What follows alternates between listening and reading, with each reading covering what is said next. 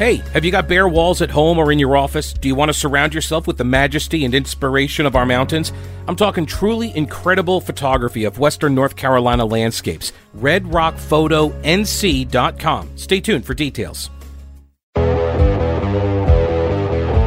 It's the Pete Kaliner Show. With more than 20 years as a reporter and radio host in North Carolina, Pete Kaliner is helping solve the world's problems one podcast at a time because he's a giver. And now, here's Pete. What's going on? Hey, welcome to the show. Thanks so much for listening. The show is made possible by patrons like JK and Richard and Andy and Catherine, Kim, Stephen, Manuel, Deborah, Nick and Grant, I appreciate all of the support. Like I said, I couldn't do it without you.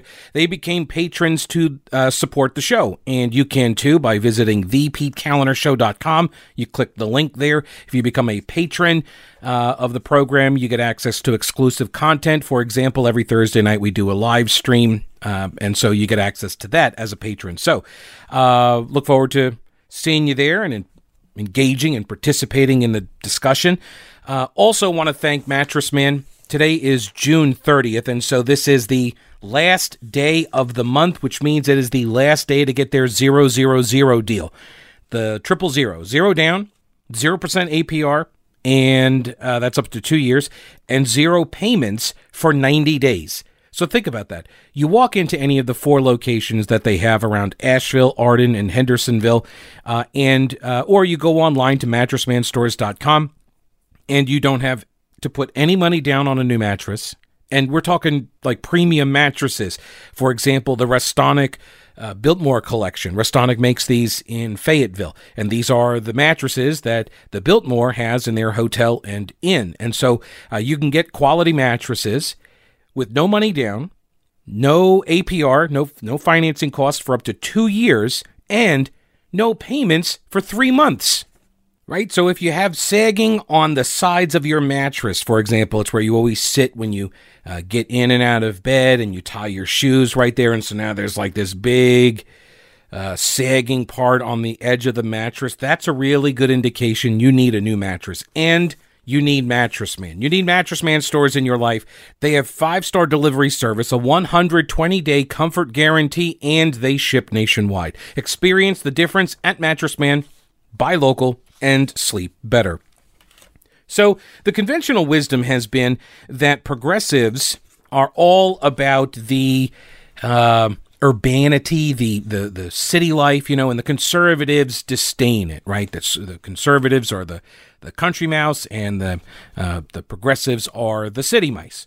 And there is some truth to that. You look at housing patterns and where people tend to live. Progressives are far more likely than conservatives to prefer the walkable, high density communities over auto dependent, detached dwelling neighborhoods. Your classic single family, four uh, houses per acre kind of suburban development, right? Not to say that progressives and liberals and Democrats don't live in these areas. They do, of course, but uh, this is sort of the conventional wisdom being expressed here by John Hood at the Carolina Journal in a piece called Progressive Politicians Hurt Downtowns. See, urban areas tend to vote heavily Democrat and rural areas tend to vote heavily Republican, even in the more competitive suburbs, right? The ones that are closest to the downtown area, sort of the, the middle ring, the original suburbs of a of a city when they started, you know, sprawling outwards 100 150 years ago. Um, even those suburbs tilt blue the farther away you go from the, the downtown core of a city, right, the more Republican it gets. Okay. But in day to day life, the polarities, he says, are not so stark. For example, plenty of both conservatives and progressives work in downtown offices. They go out to eat, they go to shows downtown, they go to museums and such. They spend most nights and weekends elsewhere, though, right? And look, there are a lot of ways you can, you know, do your shopping and whatnot in the suburbs outside of a downtown core. But over the last 20 to 30 years, uh, and it's been like I've been watching this and covering it when I was a reporter down in Charlotte and uh, even in Asheville, cover, you know, just covering and reading and watching the city council and the zoning meetings and talking to developers and such. Um, this revitalization of downtown Main Street USA uh, has been, I think, a really exciting thing and a good thing. I've enjoyed it. I think a lot of people have. Um, he says, this is John Hood again. He says, We may disagree about transportation or zoning policy, but few with anything other than vitality and success, uh, sorry, few wish anything other than vitality and success for our major downtowns. And for these reasons, I have to confess to being dismayed at how much damage progressive politicians are blithely wreaking on their downtowns in North Carolina and beyond. COVID 19 was going to be a challenge for the neo urbanist movement, regardless of how policymakers responded. and if you don't know what neo urbanism is, it's essentially Main Street USA. There were a couple of uh, planners and uh, architects who uh, sort of relaunched this effort in the late 90s, I want to say. Uh, and it was to try to break us of what had become the status quo default zoning decisions and building proposals that were coming out, which were, you know, massive single family suburban tracts and uh, shopping centers, strip malls, that kind of thing, and uh, and, and you know and big malls, ex- uh, for example. Um, and what they were saying is, no, you want to. And I've gone over these principles over the years on the radio program in various ways, but there are all sorts of things that you can do to help activate, quote unquote, public spaces. Get people walking around. You know, if you uh, put front porches closer to the sidewalk. You uh, you tuck the garages, uh, you know, somewhere off to the side so people can't just like pull in and, and not be seen. You do back alley access points. You do uh, square curb cuts rather than rounded curb cuts because it makes it more pedestrian friendly. Like all of these types of uh, neo urbanism, new urbanism concepts. They, they've really taken root in American planning circles and in you know cities over the last 20 to 30 years, at least that I've seen. Contrary, though, to common sense and their own interests, progressive politicians allowed the protests in the aftermath of George Floyd's death to devolve in all too many cases into rioting. They deployed city police officers poorly, or not at all. Uh, they barely protected downtown businesses, if at all. They made excuses for or sometimes even endorsed the actions of violent mobs that attacked public facilities and monuments. Now, put yourself in the shoes of somebody who owns a downtown business, a restaurant, a bar, or a condo, right? They enjoy urban living. Look, this is John Hood is saying something that my wife and I have actually discussed ourselves. When we made the decision to leave uptown Charlotte, downtown Charlotte, we moved out of Charlotte and got a place in Asheville. And when we moved here, we went looking for places to live and we purposefully did not move into downtown Asheville. We made a conscious decision to avoid the area. Not because we didn't like urban living. We do. Like we we enjoyed living in uptown Charlotte. It was it was activated. It was always stuff going on. I mean, yes, it was loud and noisy, but there was always stuff going on. We made a decision we didn't want that in Asheville because the downtown Asheville scene is not the same as the uptown Charlotte scene. And I wasn't going to invest money, right? Uh, like these people who bought million dollar condos in downtown Asheville. I don't know why you would want to have to walk through protesters that hate your guts every single time you want to leave your apartment. Uh, it, feels like you're being held uh, prisoner, being kept captive. But that's just my take on it. Um, but to me now, and and Christy, like our discussion is, we don't think the juice is worth the squeeze anymore in an urban environment. It's just not. And the the nature of the COVID nineteen virus, right? All of the things that are of benefit to living the urban lifestyle now become dangerous to you, right? Not to mention, you have the protests that occurred, and you have your local government. If you're a limited government guy like myself, I don't have any representation on my local government in any downtown in major American cities. So I can't go to my, you know, friend who happens to be a city council member because they're all Democrats and I'm not. And so my voice doesn't really matter a whole lot. I get no representation on council. I can never be appointed to committees and such. So, um, where do I go? I leave the city. That's what happens. I leave the city. I'll go find a smaller town someplace where I can be safer, and I know that the uh, the uh, elected officials will order law enforcement to enforce the laws. Right? These are decisions that people are making. Right? So put yourself in the shoes of somebody owning a business, a restaurant, a bar, a condo, whatever, in a downtown environment. They enjoy that lifestyle. They've invested time and resources into it. They've watched as state and local governments, understandably concerned in the face of a coronavirus, right, shut down large swaths of that very urban life, the shopping districts, the theaters, concert venues, restaurants, the nightclub scene, all of it. Weeks later, then, they watch as many of these same politicians either look the other way or, more appallingly, seem to cheer as angry activists gather in already depopulated downtowns to engage in mischief or criminality. Would you be enthusiastic about investing more time and resources there? Or would you start looking for somewhere else to live and work and run a business? I can tell you what Christy and I have discussed. It's the latter. It's the latter she works in the legal field, and so she has to kind of be near courthouses, which usually are in downtown areas. so that's so yeah, it like that's going to be the trade-off is the commute. Now, I mean, I don't have much of a commute nowadays. It's basically the bedroom to the office here in the other side of the apartment. but uh, but Christy's commute might change depending on what we decide to do now. Noah Rothman at Commentary Magazine he says in Florida, the bars and beaches are closing down again, and in Texas, too. Um, they're imposing new prohibitions on commerce and social gatherings. Even relatively strict states like California, which had only just begun to uh, loosen some of the restrictions, are now reimposing limitations on social conduct. Amid a new surge of COVID 19 infections in many places, many assumed had escaped the worst of the, the virus's ravages. The bad old days of early March are back. But this stage of the pandemic is different. This is this is going to be critical, folks, in these next few days and weeks as the panic porn gets dialed up to an 11 by the media. This is going to be important to keep in mind. All right? This phase of the pandemic is different. New positives are rising dramatically, and that's not entirely attributable to just an increase in testing. However, hospitalizations and intubations, where they have to put the tube in, you know, for the breathing, right? They have not increased proportionately. Unlike in the early spring, the most vulnerable populations are not significantly represented in this new surge of case numbers. Okay, so everybody's going to be talking about the case numbers.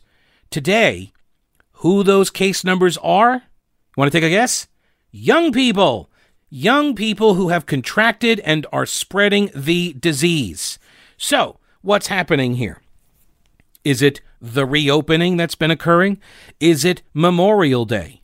Is it the demonstrations? Uh, maybe it's all of these things that are contributing. Rothman says there are some behaviors we know to be riskier than others, and they were all on display for several weeks in June. What's more, the demographic cohorts primarily engaging in this unsafe conduct are those now coming down with milder and therefore vastly more transmissible forms of the disease. This is another key point. Because these people are younger, and the death rate for people under the age of like 50 is next to zero. So uh, young people are getting it, and it is expressing itself in such mild ways they don't have it. Look, I've been clearing my throat like every morning I wake up. It takes me like two or three hours to, you know, get through it all. Is that coronavirus? I have no idea. I got to go uh, donate some blood. I'm due to donate blood. I got to go do it. And uh, I think is the community blood bank. I think they screen your blood for it, so maybe I'll get a free serology test like that. Oh, because by the way, CDC has some new information out on that. I'll get to in a second. It should be intuitive here. Okay, it should be common sense. This is Occam's razor. The most obvious explanation is probably it. It should be obvious that leading young people into the streets to crowd each other and issue spittle flecked screams of outrage into the air probably contributed to the virus's resurgence as much as any other social behavior. Of course, it is intuitive, and you have to labor to convince yourself otherwise. Unfortunately, too many in our media, um, they are invested in doing just that, into ignoring this. In some cases, willfully. Like, uh, like New York, for example, they are they are purposefully, specifically not asking people who have a positive test for COVID nineteen if they were at any demonstration. We don't want to stigmatize anybody. Whatever. Whatever. You're not serious. That's what this is. This this if you if you wonder why people are behaving now in a political way when it comes to the response, like why normal citizens look at this and think that this is all political, it's because the elites, quote unquote, the experts, they're behaving in a political fashion. I was on board with all of these ty- all of these um, executive orders, right? Because I suspected that they had more information, that they were making informed decisions, they had advisors. I don't have advisors. I'm just one man with a Google, you know? Like I, I don't have that kind of input that they must have had to make these decisions. But then you start seeing them act political, and it's okay. Okay. I'm not buying what you're selling anymore. Now I'm going to be very skeptical. And that's unfortunately where I am four months now into this pandemic. Black Lives Matter protests sparked COVID 19 outbreaks, according to the, oh, sorry, there's no evidence, I should say. This is what NBC reported. There's no evidence that the Black Lives Matter protests sparked COVID 19 outbreaks. This was their report, right? Why? Because there's a National Bureau of Economic Research uh, paper that came out that uh, gave this uh, uh, gave this finding that there's nothing that they can find. There's no evidence yet that the wave of protests sparked the outbreaks. But they didn't tell you, NBC didn't tell you, but Noah Rothman does. The next part of that paper put out by the National Bureau of Economic Research, it says, rather, as the protests went on, people who were not participating increasingly stayed at home. Why is that important? what what impact do you think that had? when people were too afraid to go out because of the rioting and looting, and they were afraid they'd be attacked. They were afraid they would have their car surrounded and swarmed by a mob, dragged out of the car and beaten to death, right? When people were afraid to go outside, they stayed home. And what happened? Whatever risk of infection posed by the protests was offset basically by the number of people avoiding them right? So you had this counterbalance occur. So you look at you're looking at oh did this cause a spike in cases? Well, you had an offset because their activity prompted others to withdraw. He says for 3 months, this is Noah Rothman again at commentarymagazine.com. For three months, the nation committed to shuttering the uh, most economic and social activity, the hardships of which fell disproportionately on minorities, young people, and low income households. And then suddenly, the politicians and public health experts who were once the most committed enforcers of the stigma around violating social distancing guidelines, they performed an about face. They did a 180. They not only embraced mass gatherings, but actively encouraged them. What followed, he says, was a great exhale, literally, from young people who took to the streets both to solemnly protest and to dance, to celebrate and reconnect in forms that were now socially acceptable, right? This is obvious to anyone with eyeballs and an honest perspective, right? This is quite obvious. For three months, I've talked about it that you know the governor and uh, Secretary Mandy Cohen and progressives, Democratic leaders, they were all about the stigmatization, the shaming, the ridicule. They called uh, you know, oh, if you're a church and you want to have uh, service, uh, you're being reckless and you're endangering your flock, and you should be a responsible leader of your people, not irresponsible, right? All of the language used to shame and stigmatize people who then were like, I got to open my business. I got to open my business. I'm going bankrupt. I got to feed my family. And so they open their business and, how dare you? You're killing grandma, right? That's what the mask uh, fight now is all about. And again, I wear masks out in public. I believe that they do help, even if just a little bit. If everybody is masked up, it does help reduce the spread. Now, uh, and that is the case, by the way, for any kind of airborne virus, right? For any kind of airborne virus. But this is what was going on at the initial outset was this stigmatization and shaming of people who were like, I can't stay locked down anymore, and uh, we need to do something different. This isn't working, right? And they were shamed. And then George Floyd got murdered by a cop in Minneapolis. And all of a sudden, those same people now turn around and tell the young folks who have been, you know, holed up inside their, you know, four bedroom apartment with 17 roommates, and they're like, okay, you know what? You can go out and protest now. What do you think they're going to do? It, it was like a pressure release valve, right? Everybody pours out into the streets and chanting and screaming and fighting and, and just get out all of that anger. Right? Get it all out.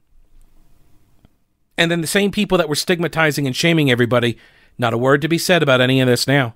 No, no, no, because it's a virtuous cause, and it's a cause that's being demonstrated uh, for by their base, right? De- progressives, right? Th- this is their base. They're not going to anger their voters, right? That's that's the line they're walking right now, because they control all of the major cities in America. The cities that are host to a resurgent COVID 19 outbreak are also the scenes of the massive marches in favor of progressive social causes. Noah Rothman points out it is abundantly clear that as long as you're advocating political activity of which Democrats approve, you'll be spared the scorn and legal jeopardy to which all other Americans who flout social dist- uh, distancing guidelines are exposed. It's a double standard. We see it, we know you see it, everybody sees it. This is why you're not going to get everybody into a lockdown again. It's just not going to happen. Roy Cooper cannot, Governor Cooper in North Carolina cannot go backwards. He's at phase two. He paused it here. He can't go back to phase one. No one will do it. People will not do it. I mean, Democrats will fall in line because that's what they do for their leaders, right? They'll fall in line on this stuff. But business owners, small business owners who are apolitical or conservative, they're not going to do it you, he's lost the consent of the governed because of the way they've behaved. California, get this. LA Times headline California's slide from coronavirus success to danger zone began on Memorial Day. The seeds of the latest surge in coronavirus cases in California appear to have been planted around Memorial Day. People had been pent up in their homes. Businesses shuttered for months amid stay at home orders, and they began to reopen. And as the reopening accelerated, a lot of people were ready to get out, but not to protest, just to get out. The beckon of summer rituals followed day trips to the beach, Memorial Day barbecues, graduation celebrations, and Father's Day gatherings. Now, around the same time, historic protests did begin, triggering uh, an outrage, uh, triggered by an outrage over the death of George Floyd. Uh, that sparked unprecedented demonstrations across the nation, including the streets of California. But it would only be a few weeks of incubation, and now it's clear that the Memorial Day weekend was the beginning of California's turn from coronavirus success story to cautionary tale. A Los Angeles Times analysis has found that new coronavirus hospitalizations in California began accelerating around June 15th at a rate not seen since early April. And by the way, the protests began right about three weeks before the spike in hospitalizations. End of May. The end of May began the protests. Mm-hmm. And two to three weeks later, why, look at that. We've got a surge in hospitalizations. Here's the panic porn that the media engages in. Officials and experts say the worst is still yet to come. It can take two weeks for the virus to incubate in the body, and an additional week or two after that to result in the hospitalization of severely ill people. That means more people may have gotten exposed to the virus around the week of Memorial Day or shortly or shortly thereafter. Um, but the behavior that is causing the rapid spread is continuing because it's the businesses, you see, who haven't adhered to the health orders. Businesses. Right. It's not the ongoing and constant demonstrations every single weekend, right? Los Angeles County announced beaches are going to be closed during the holiday weekend for July 4th in the hopes of reducing crowds. the beaches are the problem, right? Not the demonstrations. Have you ever seen a photo of the Blue Ridge Mountains so stunning that you couldn't look away? Well, that was me when I first saw Stacy Redmond's work at redrockphotonc.com. Stacy is from Western North Carolina, shooting landscapes for two decades after he realized life is short. You don't get time back. So do what you love. Don't regret not spending time with family or chasing your dream. His work is brilliant, striking, and easily affordable for any space. See for yourself at redrockphotonc.com. Use promo code PETE for 20% off. That's redrockphotonc.com. Have you been trying to set up or improve your business's website? It can be overwhelming for any of us. I know it was for me. So let my friend Schaefer Smith at Schaefer Smith Design help you with logos, graphics, photos, and online stores, search engine optimization, website maintenance, and security. For professional services, corporate, small business, and entrepreneurs, Schaefer Smith Design. Make your site look professional and user friendly for your customers and you so you can adapt quickly. SchaeferSmith.com. That's SchaeferSmith.com.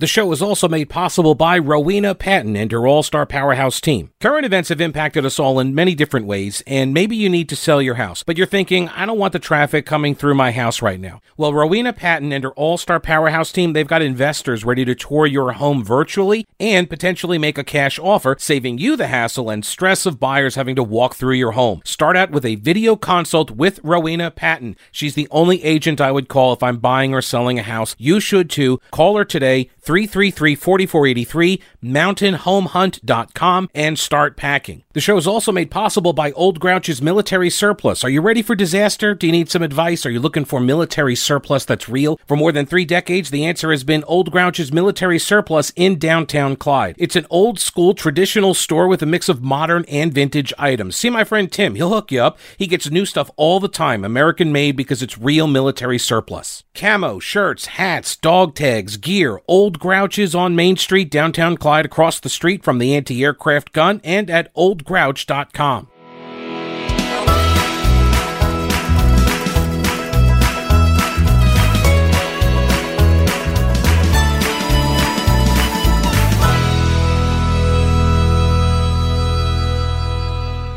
So, the Los Angeles Times doing this big story about how the spikes in the coronavirus cases all started around probably Memorial Day weekend. And it's probably all the family barbecues and uh, dips in the pool and such. Maybe, maybe some of the demonstrations, you know, like thousands and thousands of people all over the place, maybe had some impact, but it's really hard to say.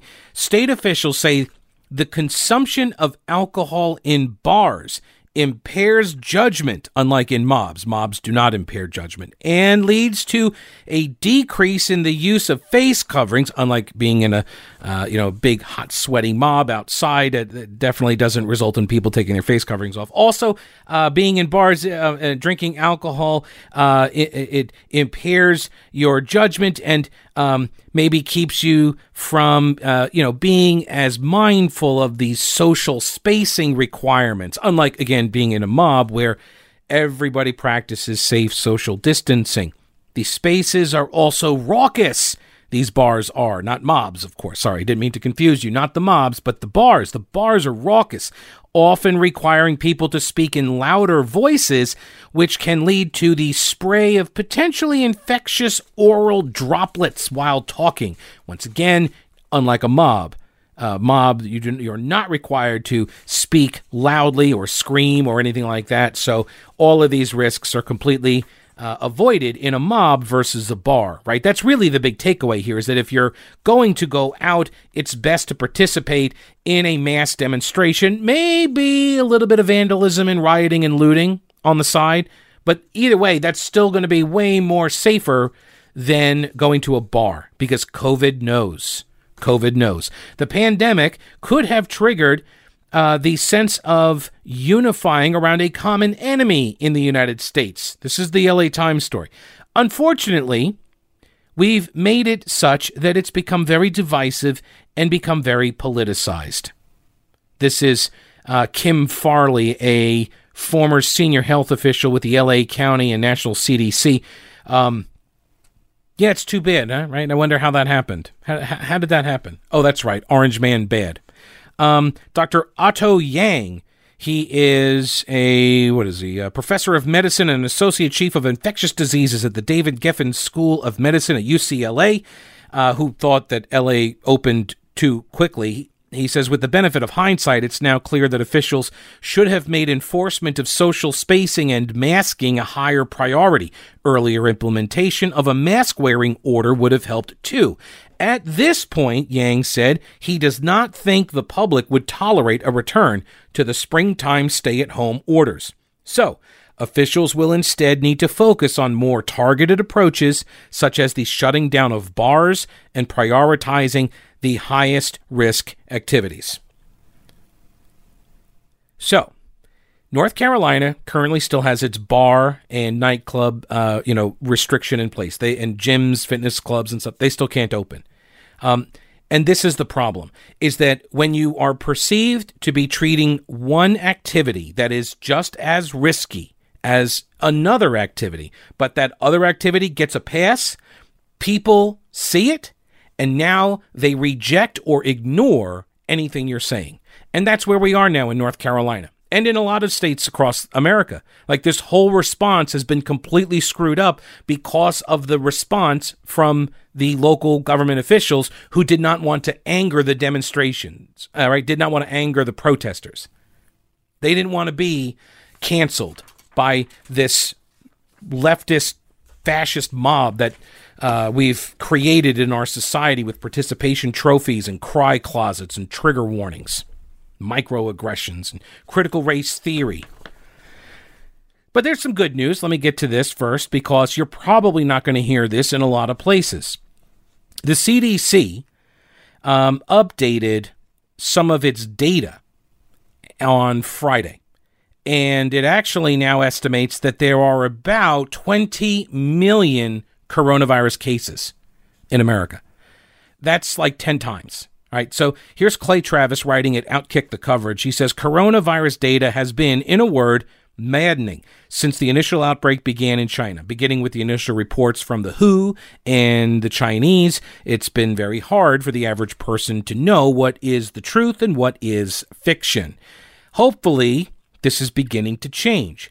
On Friday, in a story that got like virtually no media coverage, the CDC released its latest data on the prevalence of the coronavirus in the country, and the results are pretty eye opening, he says, especially for those who haven't been paying much attention to the antibody studies around America. The CDC now estimates there are 10 times as many cases in the U.S. as our testing has uncovered. So Instead of about 2.6 million cases in the country, there have actually been 26 million cases in the country. That's actually really good news. That's really good news. So, why is this significant? Well, he says it means nearly one in every 10 Americans has already had the virus.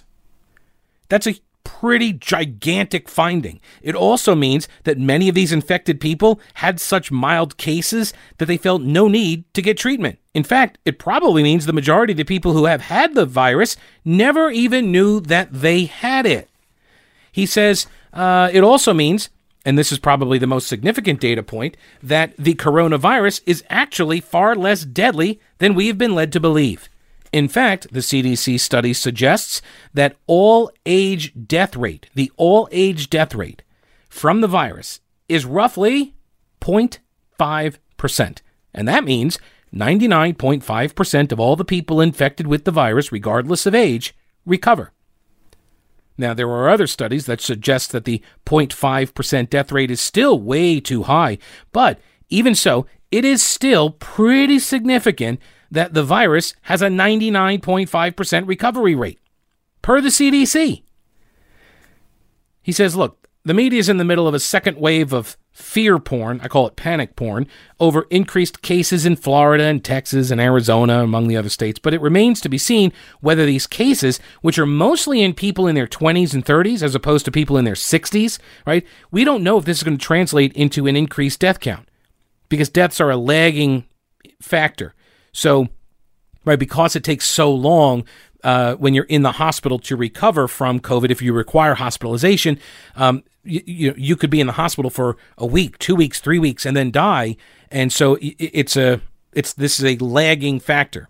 Okay, but even so, Florida actually just posted over the weekend its lowest death total in eight weeks. The nation as a whole posted its lowest Saturday death toll since March 21st. So the number of deaths is declining, right? That's going down, while at the same time we're seeing the cases spike. We don't know because, again, a lagging factor. We're going to have to wait and see if all of these young people uh, start dying in the at the same proportionate rate as the older people with comorbidities in nursing homes. I doubt that's going to happen. I think that virtually all of these young people that uh, went out and became super spreader event attendees. Uh, I think they're probably going to uh, to get the virus. They're going. Some of them will require hospitalization, but for the most part, they will recover.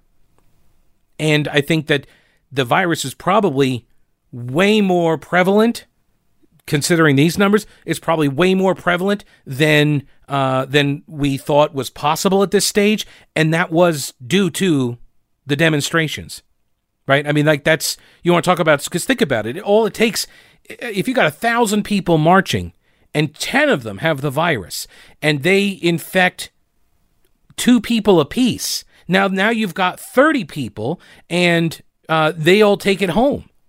They go back to their jobs or whatever. Now they're spreading it, and because they're young and they're asymptomatic, they don't even know they have it.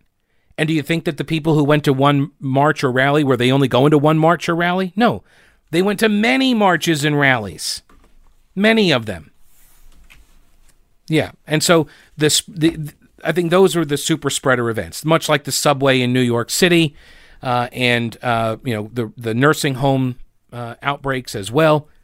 So we'll see. Maybe I don't know. Maybe North Carolina officials will talk about it at their next press briefing. It's been, gosh, I don't know, five days since they did one.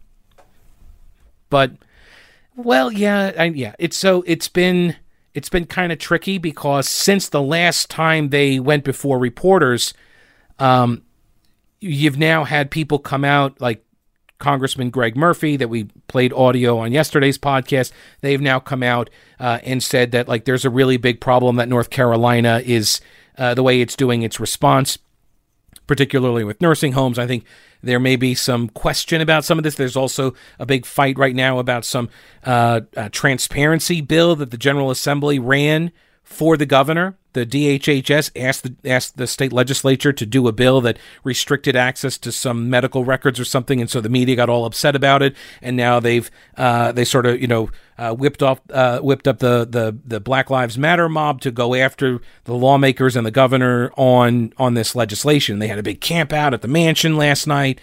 Don't you sign this bill? Veto that bill, which is funny because like that's the governor's bill. They, they asked for it. They asked the legislature for this bill. The legislature did it, and now these lefties are out there like, don't sign the bill. He asked for it.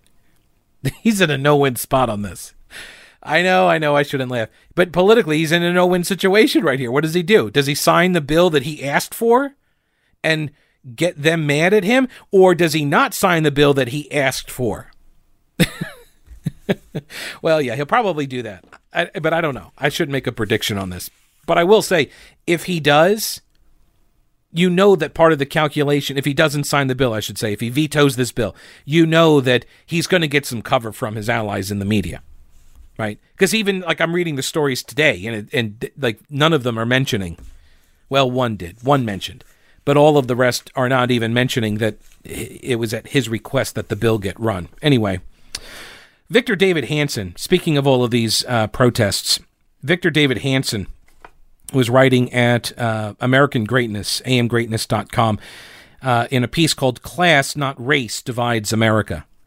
Nothing is stranger in these tense days, he says, than the monotony of the inexact and non-descriptive mantra of white privilege and white solidarity, as if there is some monolithic white block, or as if class matters not at all. In truth, the clingers, the deplorables, the irredeemables, and Joe Biden's, you know, dregs, uh, all of these people that are spoken of in these terms by Democrats, they have very little in common with those who so libel them. But superficially, they share supposedly omnipotent and similar skin color. Right? This is, by the way, part of the uh, the very root of this white privilege, white fragility stuff, which we're going to get into here, um, is it's racism. That's what it is. It's racism. You, you, so, all right, hang on. In the past, he says, we saw tensions among so called whites in CNN's reporting of the allegedly toothless rubes at the Trump rallies. Remember the text messages between Strzok and Page about Walmart's smelly patrons? The callous disregard for the five decade wasting away of the American industrial heartland?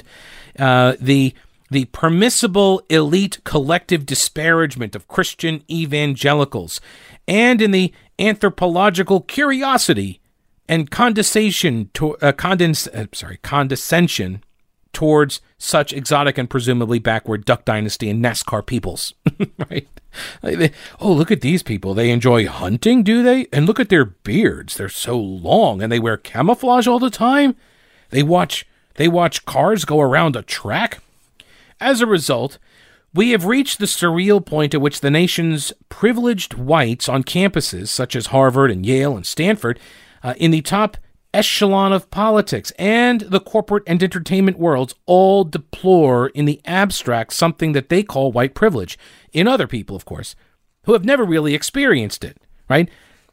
Like this idea that, like, you're telling, like, these lefty white people are telling conservatives, like, poor rural folk that are white, that they have white privilege. And that's a, that's pretty offensive to a white person who grew up with a dirt floor, you know? That can be a little offensive. Of course, whatever such a thing is, they possess it in abundance, but give no hint that they have any intention of giving it up other than rhetorically or through the medieval concept of hair shirt penance and Twitter confessionals. On the other hand, they are furious that middle class whites do not join their theatrics of bending the knee and offering abject apologies for original sins.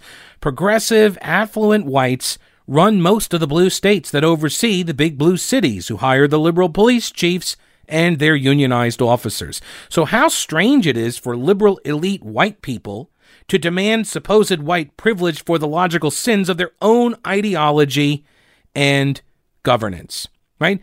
They're damning themselves.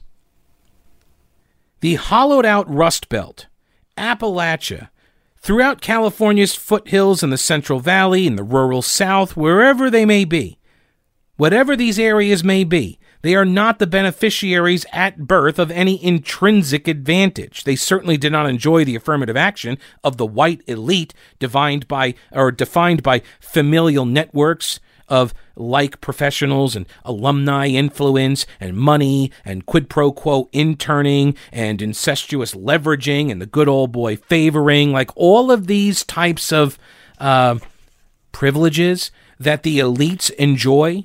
Right, this is the two Americas. Right, this is the other. Uh, the, you you get a peek behind the curtain. I, I mentioned it uh, the other day. I'll mention it again. Hillbilly Elegy by J.D. Vance, and he talked about how uh, you know he grew up poor, north uh, the, the northern Appalachia up towards the, the Ohio area, Kentucky border, and when he got out of high school, went to the military, joined the Marines. After he was done with that, he then went for a scholarship at Yale and got in. I think it was Yale. Um, yeah, Yale Law School, and became an attorney. First one in his family to ever go to college, let alone you know uh, beyond that. Um, he becomes an attorney, but his exposure to that that elite atmosphere and all of the people that would help you along the way once you got into the quote right school, right? Like once you were there, and it's pretty amazing because I guess there are so many people that want to go to these schools uh, that they they actually interview everybody, and there were like all these like chaperones or like Sherpas that come along, and they're like, oh, okay, well, I'm a graduate, I'm part of the Harvard Alumni Association, so I will I will coach you on how to get through this process. And meanwhile, they're interviewing you and seeing if you pass muster and that kind of thing. Oh yeah, there's and then like once you get there, it's one of the things that uh, was it Justice Scalia was big about was not uh, bringing in Supreme Court interns from all of the, you know, the major prestigious schools. He would try to find kids from other law schools because they deserve a chance too, he thought. Um, the white underclass, Victor Davis Hanson said, the white underclass lives, schools, and works among other races. The overclass, not so much. As a result, in our ex- uh, increasingly polarized racial society, the white overclasses have constructed a psychological edifice to contextualize the paradox of their own de facto racial apartheid and segregation. Right? You hear this manifested in comments about like, oh, where does the president send their kids to school? Right? Was it Sidwell and Friends? Right? Exclusive and pretty white school in Washington D.C. One reason that many African Americans are often suspicious of white liberal elites is that they sense their apologetics serve as cheap penance for their apartheid lives of privilege. One of the reasons that the left and the Democratic Party feared and hated the Trump movement was its emphasis on class rather than race. A more fluid and potentially more dynamic appeal, and one with the potential to unite rather than divide those of different tribes. You've heard me talk about this uh, when it comes to cultural Marxism right? Cultural Marxism, all Marxism, requires class warfare. It has to have the white hats and the black hats. You got to have good guys and bad guys. It's constant revolution, constantly tearing down iconoclasm, tearing down of institutions, right? So, how do you do that if you are in a society where class is so permeable, where people can move from the lower class to the upper class to the middle class, back up to the upper class, and then lose it all, go back to the the underclass. Like, like you can move in all of these different classes, and everybody recognizes this to some extent. Now, they may be difficult, and they think, "Oh, it's a pipe dream for me." But if you believe in the dream and you work hard and play by the rules, right, treat people right, you'll get ahead. All of that, the the the American ethic or the Protestant ethic. Um, so everybody sort of understands those concepts. And so this is why Marxism as an economic argument didn't really work very well in America because it required class warfare for its revolution. Um, this whole eat the rich thing, it, that is not a mentality that has traditionally been shared by a majority of Americans because Americans want to be rich themselves. you have a great idea, you apply yourself, you too can be rich. Okay, so this is what cultural Marxism is now. It is let's take out the class component and let's make it about race. And this is what he's talking about here. The Democrats sense this. They knew this when Trump comes along and he talks to people as if they are all the same, white and black. It doesn't matter. It's about the American greatness, right? It's about uh, uh, lifting yourself up and you know applying yourself and and uh, becoming wealthy. The, anybody can do it. It's the American dream, right? This is sort of the idea that shatters the argument of class Marxism, class uh, warfare. So let's make it about race. Let's make it about race. Right now, what do you do to prove that you're not the thing that they say you are? And that they're willing to go to, you know, revolution over, because that's what's happening, right? This is all the tearing down of our institutions, the remaking of America, Black Lives Matter, their their leadership. They are Marxists. Like self-proclaimed. You can find the interviews. They talk about it openly. They are proud to be cultural Marxists. The racial divide, he says, the racial divide will not be healed by black separatist tribalism. It will not be bridged by the white apartheid guilt of the well off. It certainly will not end by this absurd medievalism of affluent, sequestered, well meaning white progressives championing black causes uh, in ways that are loud and public but ultimately selfish. The next time we hear a lecture about caring from a woke Yale professor or a sermon on systemic racism from a CEO or more Hollywood confessional video drivel, we should pause and politely ask, quote, But where do your children go to school? Why do you live where you live and dine with whom you dine? Then remember, class, not race, is what divides America, right? The truth that the upscale white progressives dare not utter. People want to be able to move up into another class. And the people who are in that class, I kind of suspect that they don't want entry to be so wide open. Just an idea. There's a piece also from the Claremont Institute. It's a conservative think tank. This is um, at the website The American Mind. And it's a piece by Thomas Klingenstein and Ryan Williams. Uh, I think, let's see here. Yeah, Klingenstein is the chairman and Williams is the president of the Claremont Institute. And their piece is called America is Not Racist. Which is a pretty bold assertion in today's day and age. They put out a statement that said America is not a racist country. America is a country that has strived imperfectly but passionately to live up to its founding promise that all men are created equal. There is not and will never be a great barrier to racism or to tyranny in any form than this American idea. There is not and will never be a greater barrier to racism or to tyranny than this American idea. Why is it that so many of our citizens believe that America is racist to its core?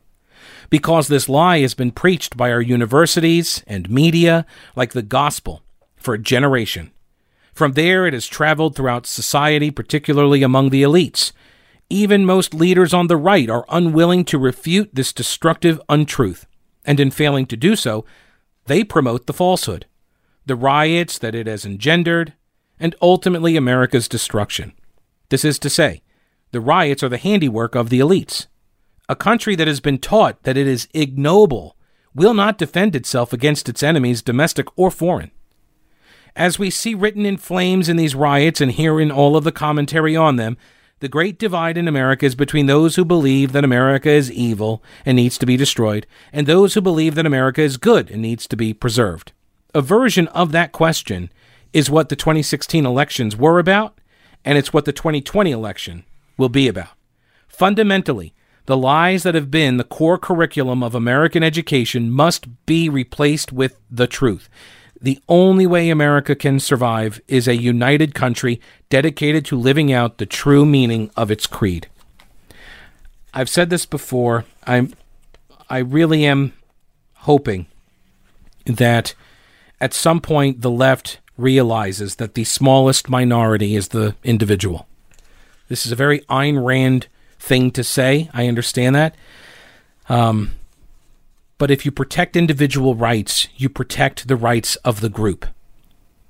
And uh, I suspect that there are a lot of people that don't that don't know any other way of thinking on this critical race theory stuff because does a fish know it's wet right it's just the environment that they were raised in because conservatives gave up control of the education system, the academy, um, and to a large extent, government and Hollywood. Right? They they they ceded the field, not seeded it with like seeds. That's what the left was doing. Right? There is a reason why all collectivists, uh, collectivist ideologies, when uh, you listen to the people who espouse them and lead these movements over the course of history, um, there is a reason why they always target the same group for their uh, for their armies to fill out the ranks, and it's always the youth, always. Why? Because they're impressionable right? You can teach them, quote unquote, whatever you want. you can tell them whatever you want. And they'll believe it. For the most part, they'll believe it. And then you can activate them. And they have very little um, uh, understanding of, uh, of risk, of bodily harm, of long term risk, reputational risk, right? You can get them motivated and activated to be your shock troops. And that's why, historically speaking, they always fill out the ranks for these types of uh, armies. And that's what we're seeing now. It's no different. It's no different. Um, this week, we're going to get into this concept of white fragility as well. Matt Taibbi had a fantastic write up on it, white fragility. So that's this week, but that's a wrap for this episode. Thanks so much for listening. I appreciate it. Remember, check out the description for all of the most helpful links you will ever find in your life also at thepetekalinershow.com. So you can go to that website, you can find all of the links, and hey, consider becoming a patron of the program and get exclusive content. Thanks so much for your support. Talk to you later. Don't break anything while I'm gone.